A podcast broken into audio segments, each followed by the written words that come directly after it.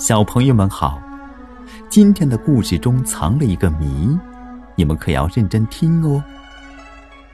甄士隐梦幻时通灵。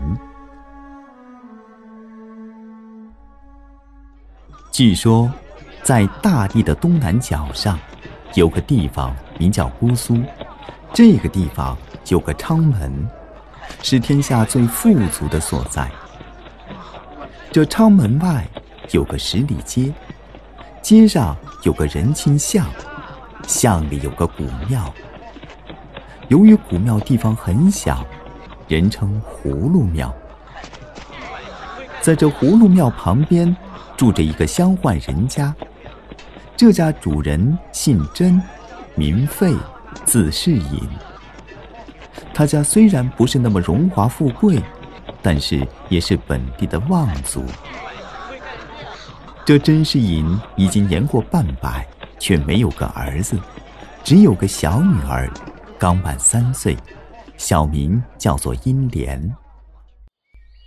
这天正是炎炎夏日，甄士隐在书房闲坐看书，忽然觉得一阵困倦，便伏在书案上稍事休息，不觉朦胧睡去。睡梦中来到一个处所。他看了看，也弄不清是什么地方。忽然看见一个和尚和一个道士，边走边谈论着什么。只听道士问那和尚：“你带着这个蠢东西，打算到哪里去？”那和尚笑着说：“你放心，现在世间正有一桩离奇的事情需要了结，牵扯到这件事的一干人，现在还没有投胎入世。”正好趁着这个机会，把这个蠢物夹带在里面，让他到人间去经历经历。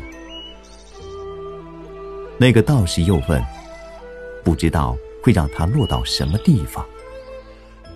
和尚笑笑说：“西方临河岸上三生石畔有棵绛珠草，只因为赤霞宫的神瑛侍者天天用甘露浇灌它，它才能够长生不死。”后来，这棵绛珠草接受了天地间的精华，又得到雨露的滋润，便修炼的脱胎换骨，变成了一个女子。她整天在离恨天外游逛，饿了就吃蜜秦果，渴了就喝灌愁海的水。因为她没有机会报答神瑛侍者浇灌的恩情，便在心里郁结着一段绵绵不尽的情谊。正好最近一段时间。这神瑛侍者动了凡心，想到人间去游历，已经在锦幻仙子那里挂了号。锦幻仙子也说，绛珠仙子可以趁这个机会偿还神瑛侍者昔日灌溉的恩情。那绛珠仙子说，他当年用甘露浇灌我，我并没有什么可以偿还。他既然现在要到世间去当凡人。我就把自己一生的眼泪都还给他，也算是可以偿还了。只因为这件事，就勾出多少人来，要陪他们去了结这段奇缘。那道士听了说：“那我们也趁这个机会，到凡间去超度几个人，岂不也是修一场功德？”和尚欣然答道：“正合我意。你先随我到锦幻仙子宫中。”将这蠢物交割清楚，我们再去。和尚和道士的话，甄士隐全听得清清楚楚，但是却不知道他们说的蠢物是什么东西。于是甄士隐忍不住上前施礼，和尚和道士也笑着回礼。甄士隐笑着问道：“刚才听两位仙师谈论世间的因果，确实是罕见。”但是弟子我愚笨，不能完全明白，仙师能不能给我解说解说？那和尚和道士笑着说：“这是天机，不可以随便泄露的。只是到时候你不要忘了我们两个人，便可以跳出火坑。”甄士隐听了不好再问，就笑着说：“天机不可泄露，但刚才两位仙师说的蠢物。”不知道是什么，可不可以让我看看？那和尚笑着说：“要说这个东西，倒是跟你有一面之缘。”说着，就从袖子里拿出一个东西，递给甄士隐。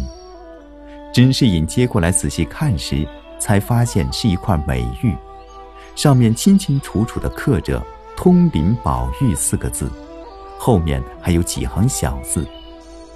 甄士隐正想细看那些小字，只听那和尚说：“已经到了幻境。”便从甄士隐手里抢过那块玉，和道士一起绕过一个大石头的牌坊。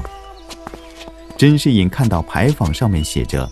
太虚幻境，两边还有一副对联：“假作真实真亦假，无为有处有还无。”甄士隐想跟过去，正要抬腿，忽然听到一声巨响，好像山崩地裂一样。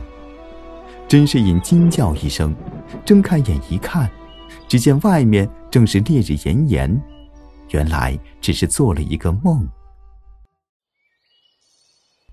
这时正好奶妈抱着英莲走过来，甄士隐看到女儿长得越发娇嫩可爱，便高兴地抱着她，逗她玩耍了一会儿，又带她去街上闲逛了一圈。他们逛完街回家，正要进门，忽然看到一个和尚和道士。那和尚蜡笠头，光着脚。那道士则跛着脚，蓬头垢面，两人疯疯癫癫、判若无人的说笑着走过来。到了甄士隐家门前，看见甄士隐怀里抱着的英莲，那和尚便大哭起来，又对甄士隐道：“施主，你把这个连累爹娘的东西抱在手里干什么？”甄士隐听了，知道和尚说的是疯话，也不去理他。那和尚还说：“把他施舍给我吧，施舍给我吧。”甄士隐听了，觉得心烦，便抱着女儿要进家门。那和尚就指着他大笑不止，嘴巴里还念出一串话来：“惯养娇生笑你痴，菱花空对雪丝丝。好房佳节元宵后，便是烟消火灭时。”甄士隐听了，心里疑惑，正想问问他们的来历，却听那道士对和尚说：“我们现在可以分手了，到时候我在北邙山等你，我们一起到太虚幻境消耗。”和尚说：“最妙，最妙。”说完，两人就不见踪影了。甄士隐心想，这两人肯定是有来历的。应该好好问问，但是现在后悔也晚了。小朋友们，今天的故事就到这了。你们发现了这里面藏着一个秘密了吗？惯养娇生笑你痴，菱花空对雪丝丝。好房佳节元宵后，便是烟消火灭时。这可是藏了一个人的名字哦，到底是谁呢？咱们下期再会。